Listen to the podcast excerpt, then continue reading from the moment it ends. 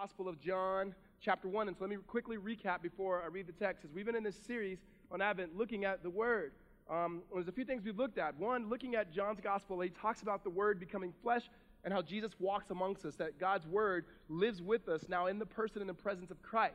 And then week two, we came back and we talked about how Jesus dwells with us and that the world dwelt with us and it tabernacled amongst us, that our lives is centered around the person and work of Jesus. And then last week, Jim came and talked about God's glory and how Jesus reveals the glory of the Father.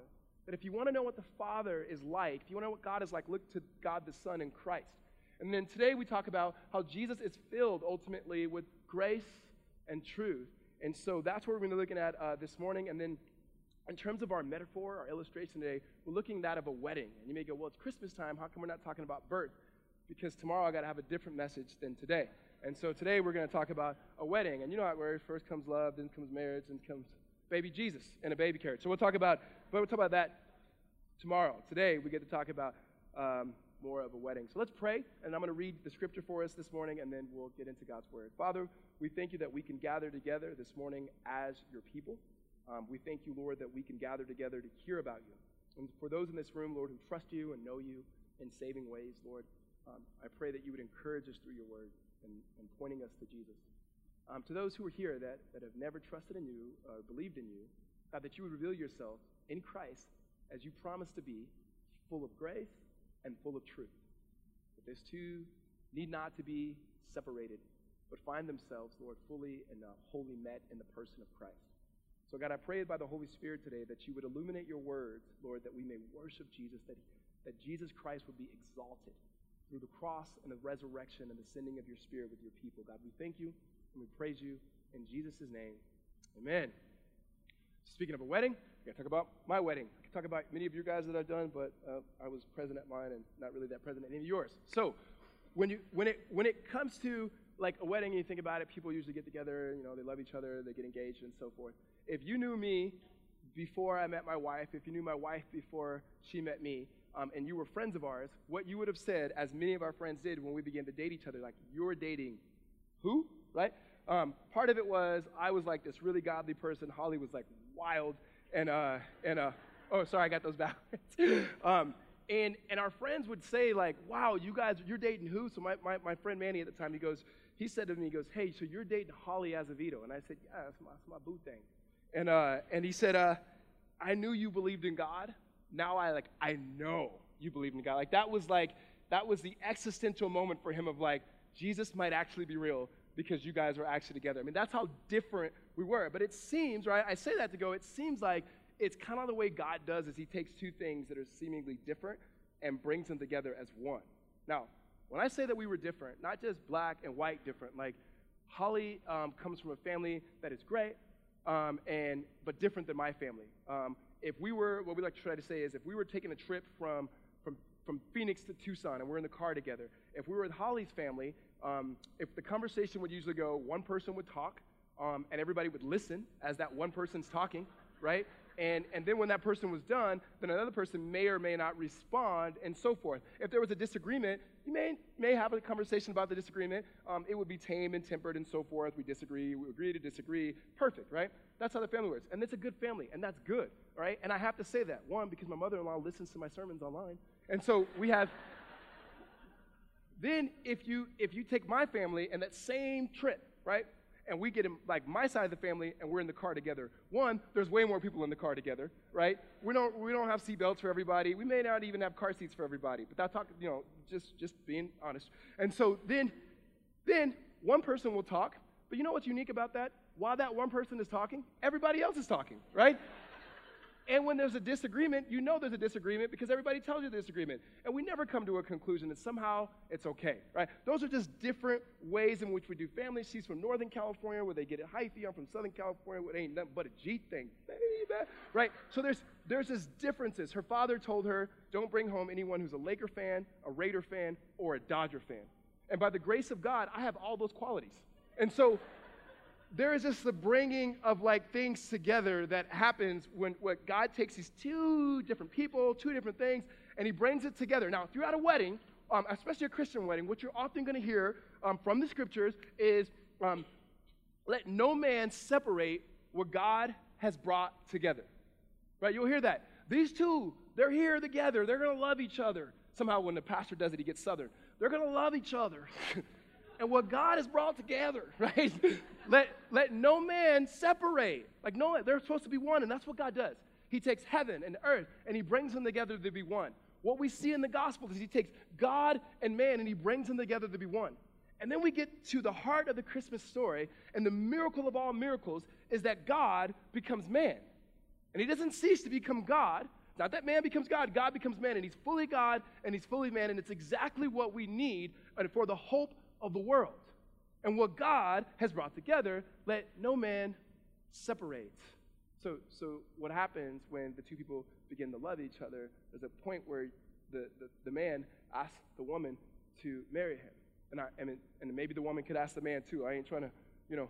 Uh, so I asked Holly to marry me, and that was the worst proposal known to man. I'm not even going to repeat what I did because it was that bad. I would never teach any of my kids this. I tried to fake a proposal and then and then come back the next day. And, yeah, it was horrible. Um, yeah, everyone's like, oh, hey, listen, listen, it was a mistake.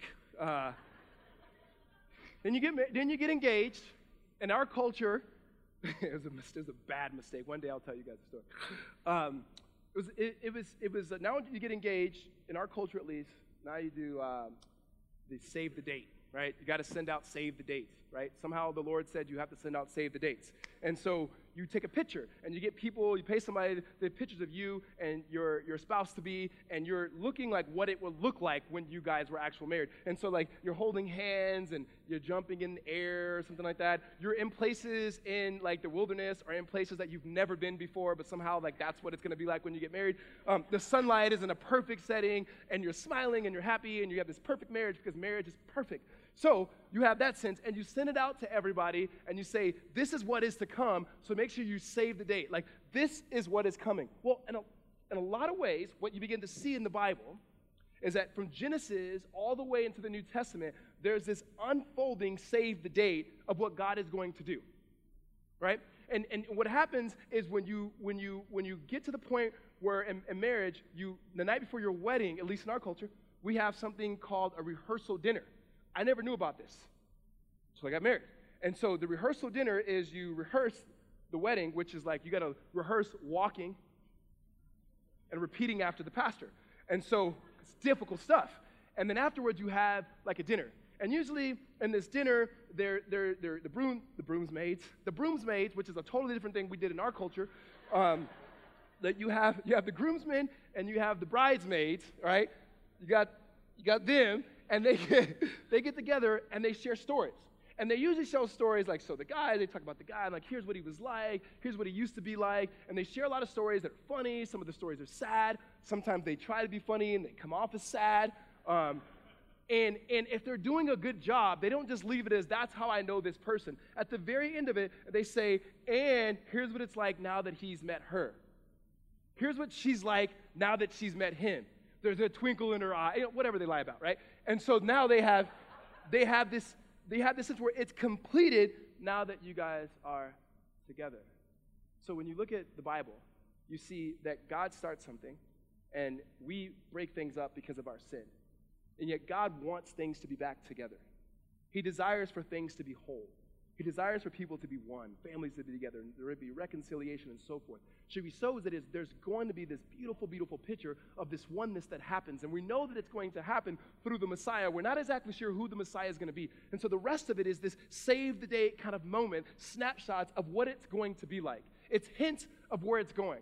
Where you see, one, God's great hint of redemption that you begin to see in the Exodus story, of which God works through Moses to rescue his people out of the hands of Pharaoh in Egypt. There's this, there's a snapshot of saying, here's what is to come. You have a God who's a redeemer and a deliverer.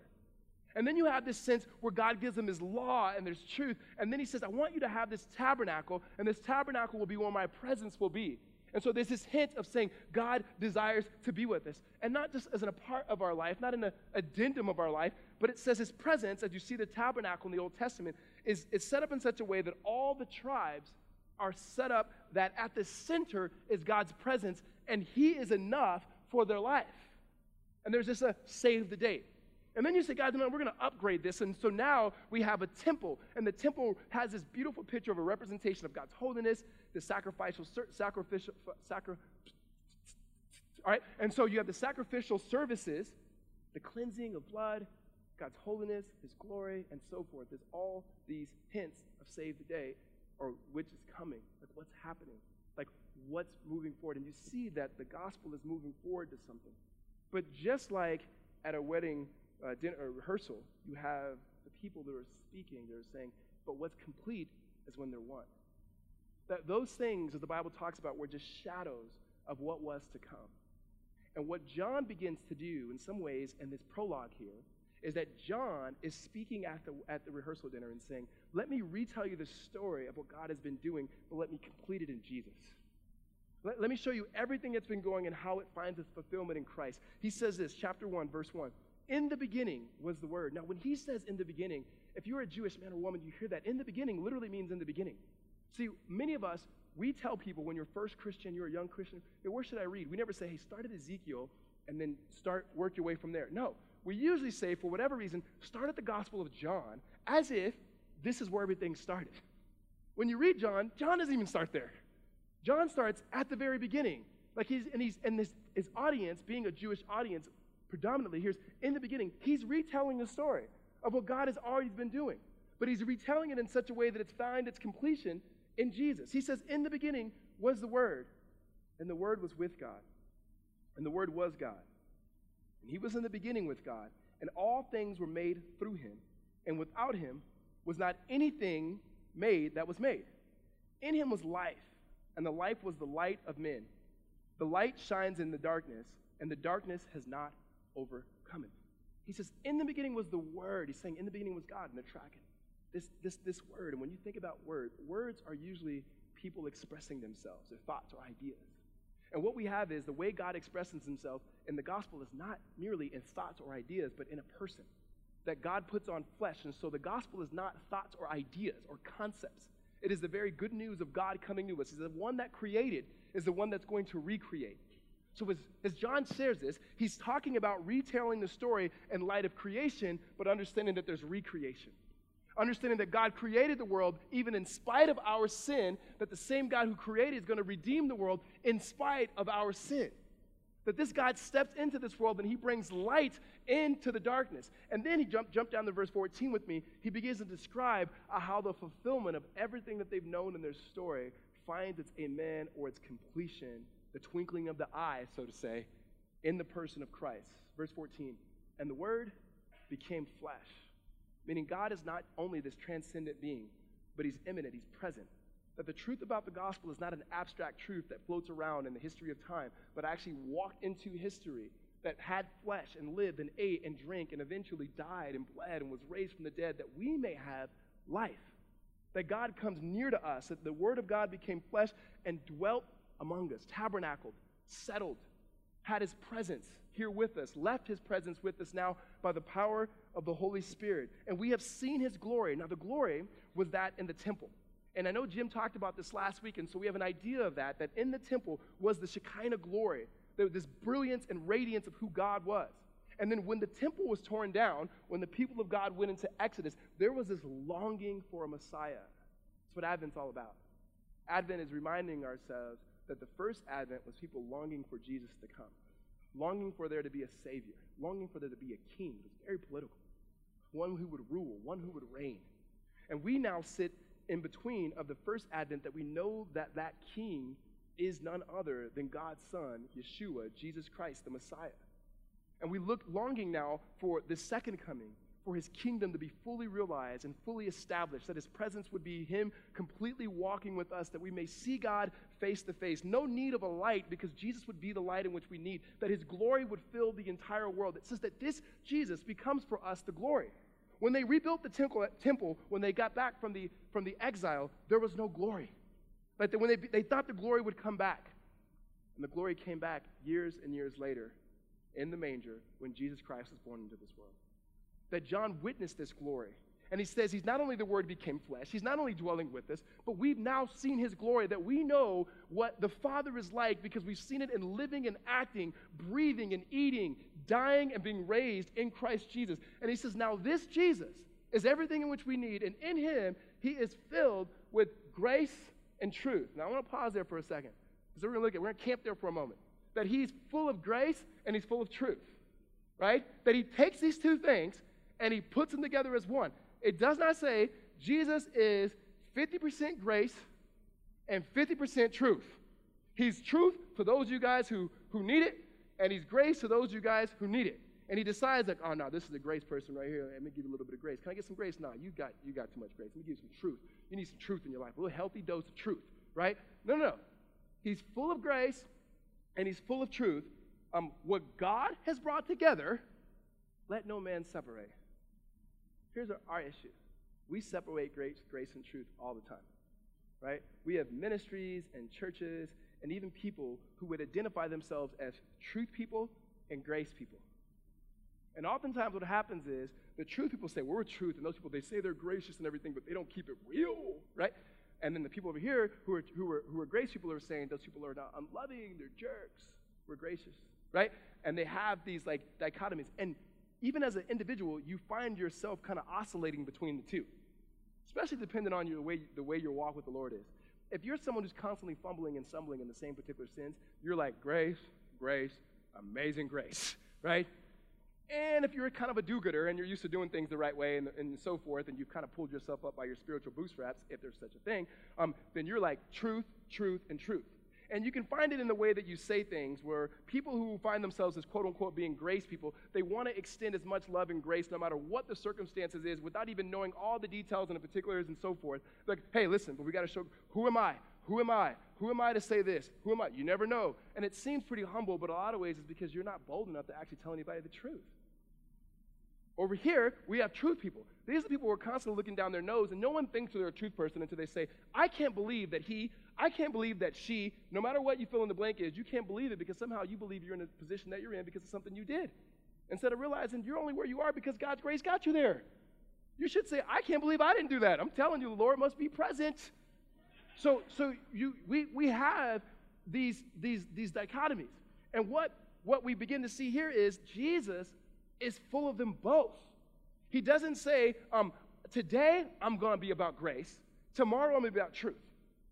Sadly, we have people who even think in the Old Testament it was truth and the New Testament is grace. No, God has always been God. He's always existed. He's always been full of grace and full of truth. Now we have it given to us in which we can receive by faith in the person and work, life and death, and ascension and sending of the Spirit of Jesus Christ. And you say, well, what does that begin to look like? So let's go back to this rehearsal dinner, right? So when Holly and I uh, got married, you know, sometimes people will say, Are you getting nervous when you get closer to your wedding? Are you getting nervous? Um, and I never got that because I'm like, What are you nervous about? You like you should be getting excited. You know what I'm saying? Things is about to go down, you know? So, uh, and people were like, No, but you do kind of get a little nervous because you're about to commit your life to one person for the rest of your life and so forth. What we were most nervous about was the rehearsal dinner. Um, our families had never met each other until the rehearsal dinner. Yeah, like not like oh our extended families. Our moms and dads had never met any uh, met each other. First of all, my mom and my dad don't even get along, let alone my mom and my dad getting along with Holly's parents, who by the way are amazing, especially her mother. Uh, and and so. uh, so we we're and and and we just do things differently. So um, so the rehearsal dinner, you know, as far as I was told, that it's on the groom to be able to take care of the rehearsal dinner. Holly's parents were doing the wedding and everything else. God bless them. And so my mom was like, "We're going to take over the rehearsal dinner." She didn't say we're going to provide the rehearsal dinner. She said we're going to take over. and that's exactly what happened too.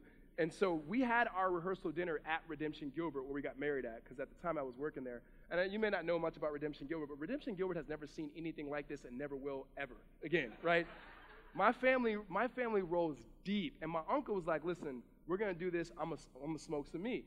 And you gotta understand, like, I was like, "Well, I can get, I perfect. I'll get a smoker out here. I can borrow from somebody." He goes, "Borrow somebody's smoker? You don't borrow people's smoker. He goes, No, no, I got a trailer. I'll bring my smoker out here from California. I got to get out there a couple days earlier. And all of a sudden, if you were driving anywhere in the Southeast Valley, you saw like what sacrificial services might have been looking like the smoke just coming in the air, right? Right? And it, the right kind of smoke, uh, not that Cali smoke. so you had, you had, you had, you had this sense, and the you know, the family comes in, and it's like, I mean, it's just what you think. Like, my side of the family's right here, sitting down and talking with each other. Holly's side of the family, which is, by the way, a very small side, uh, they're sitting around the table talking. Everybody over here is getting it in loud, everything. Everybody over here is just waiting and looking at the order of the service and so forth. And so there's, there's this, this, this differences, and we're like, what is going to happen now? What we realize is what brought them together was us actually being one. There were people in this room, guys, I, this is not like a sermon illustration, this is fact. There were people in that room that would have never been in the same room on purpose with each other had not it been for me and Holly coming together. Um, that we became, when we became one, in many ways, our family was brought together. Um, Jesus is not calling us to be truth people, and He's not calling us to be grace people. He's calling us to follow Him, who is full of grace and full of truth. Like, like, hear me on this, guys, because I, I, I, the whole like I want to be just gracious, which we should be. Like, listen, I'm not going to come to the end of the sermon and go, just so you know, like, because you know people say, like, God loves you and so forth, and like, I'm not going to come to the end of the sermon and go, listen, that's not true. God doesn't actually love you guys, right? No, He does love you guys. He loves us all. But sometimes we say, about, we talk about God's love in such an abstract way that it doesn't have any context or meaning to it. I was, I was sitting in line at a Starbucks years ago, and apparently the way I look or the way I looked that day or somehow somebody didn't think I was a Christian, let alone a pastor. And so this person just, just out of nowhere came to me with, hey, just, you know, Jesus loves you. And then just walked out. And I was, and I, you know what? I'm glad that Jesus loves me. I know that. I've known that. Like, I'm glad, I'm like, I'm like very glad that Jesus loves me, okay?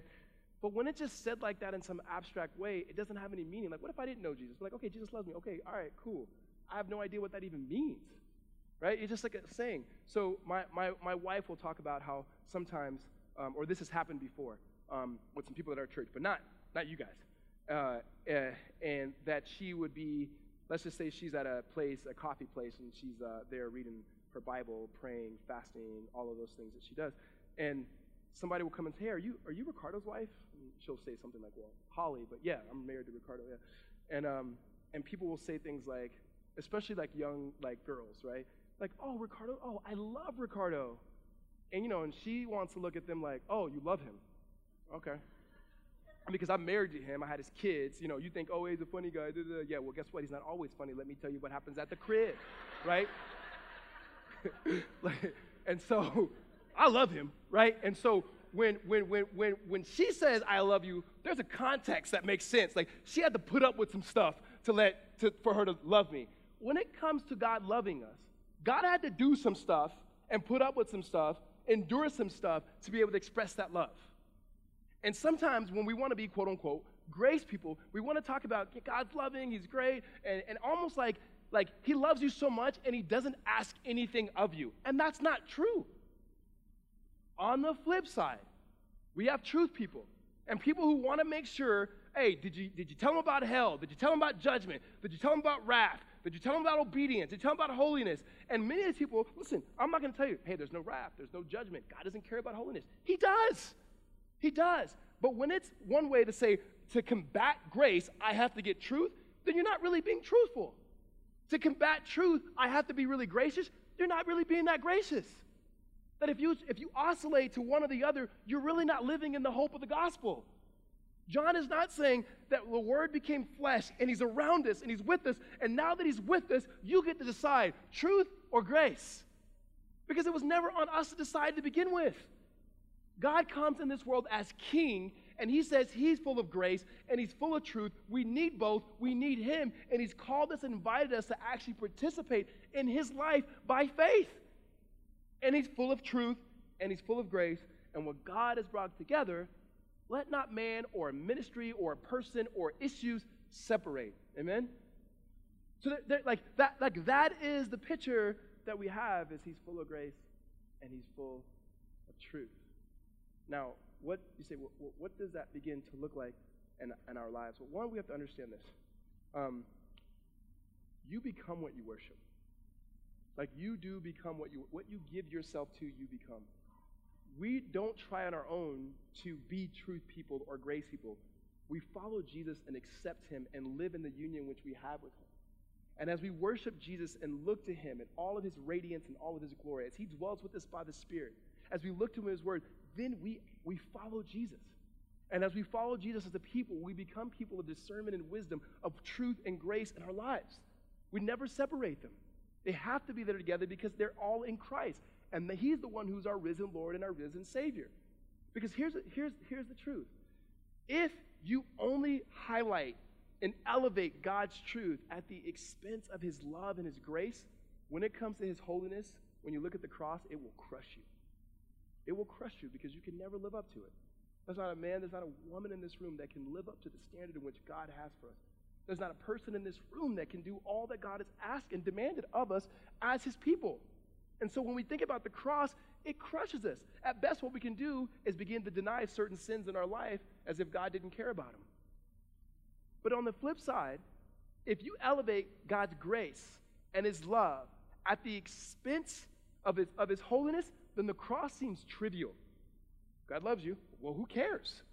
If there's no demand or verdict because of sin, if there's no judgment or penalty because of sin, if there's not a true right and wrong, if holiness is not a way in which we express an obedience of God, and then God doesn't necessarily say that there's eternal um, consequences that are severe and significant for those who don't believe in Him, then why do we need the cross? And it just seems pointless. Right? However, when you're walking in the gospel, and you begin to see that Jesus is fully God and fully man, and he's full of grace and full of truth, it becomes good news to the world. Because Jesus, being fully man, means something. That means now, in his body, he can take the consequences of our sin, and that truth and justice can be executed upon Christ and not upon us. So now we may have Jesus as our death substitute. So he stands in the place where we never have to stand, or in better words, he hangs in the place where we never have to be hung.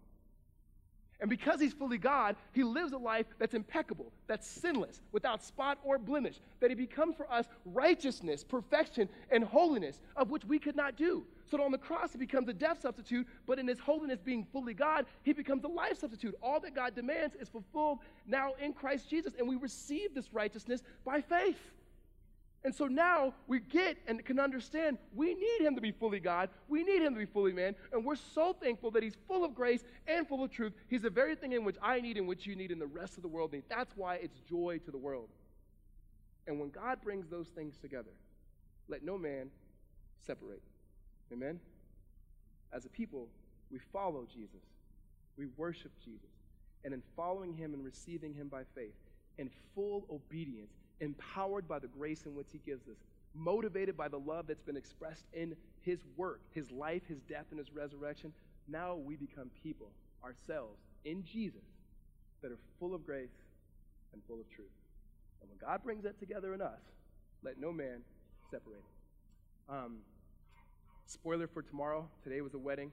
There's going to be a baby tomorrow. There's going to be a birth. I don't know if you've heard about it. Um, if you haven't, 5 p.m., 11 p.m. tomorrow. Let's pray.